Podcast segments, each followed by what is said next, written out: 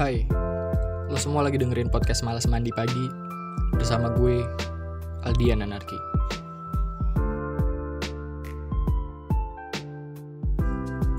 Kali ini, gue akan mengajak lo membicarakan tentang peran lo sebagai anak di tengah mewabahnya virus COVID-19.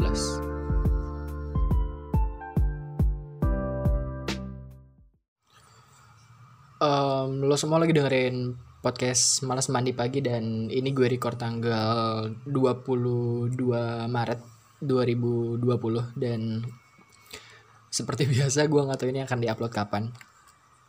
Um, jadi beberapa hari yang lalu gue lupa tanggal berapa uh, gue kebangun gitu kan tengah malam waktu itu laptop gue masih nyala jadi uh, gue ketiduran di meja laptop gitu uh, karena laptopnya masih nyala terus gue ngeliat ke laptop gue tab browsernya tuh lagi nampilin Twitter. Kebetulan sebelum gue tidur sebelum gue ketiduran uh, gue emang lagi buka buka Twitter. Terus uh, gue iseng gitu kan scroll scroll timeline. Setelah gue lihat-lihat ternyata banyak banget berita tentang wali kota Bogor positif COVID-19 gue nggak sempat baca artikel-artikelnya karena setelah gue refresh timeline artikel-artikelnya tuh udah nggak ada gitu. Mungkin udah ke mungkin udah kelep kelelep. Eh mungkin udah ada di bawah banget gitu dan gue malas untuk cari-cari. Karena gue penasaran kan akhirnya gue buka WhatsApp. Biasanya ada aja tuh orang-orang yang update di status WhatsApp. Dan ternyata bener uh, beliau Bima Arya positif COVID-19 men gue tinggal di Bogor dan wali kotanya positif corona tuh kayak gue nggak tahu bingung gitu menanggapinya dengan cara apa. Lagian gue bingung ya uh, kan katanya beliau abis dari Turki atau Azerbaijan gitu kalau nggak salah untuk ada kerjaan di sana katanya.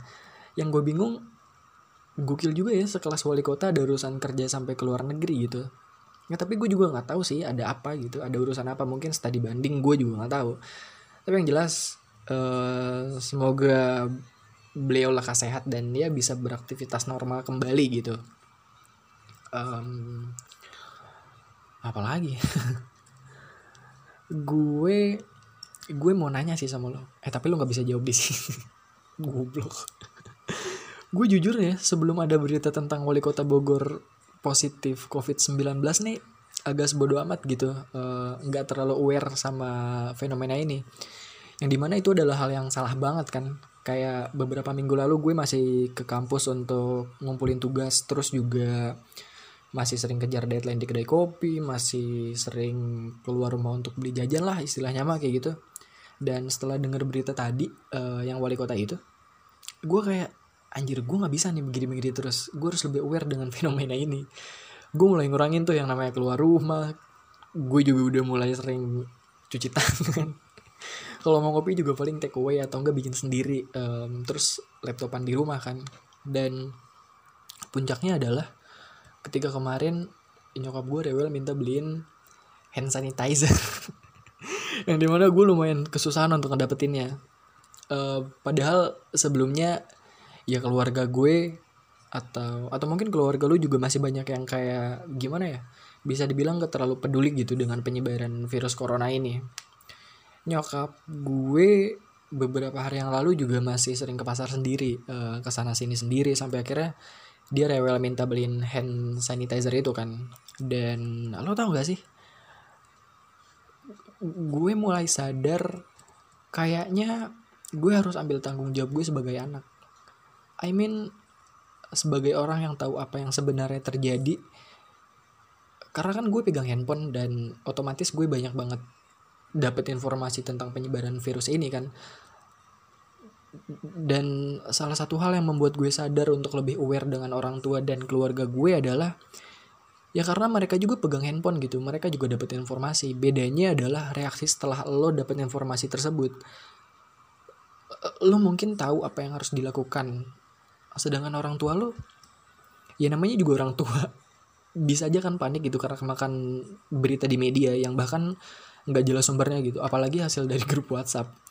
Makanya buat lo nih yang mulai kesel karena orang tua lo panik dengan fenomena ini I think lo harus sadar sih bahwa ya, ini juga kesalahan lo gitu lo harus bisa masuk dan bikin situasinya lebih kondusif kasih tahu mereka pelan-pelan kasih hal-hal kecil yang bisa bikin mereka tenang dan gak terlalu khawatir.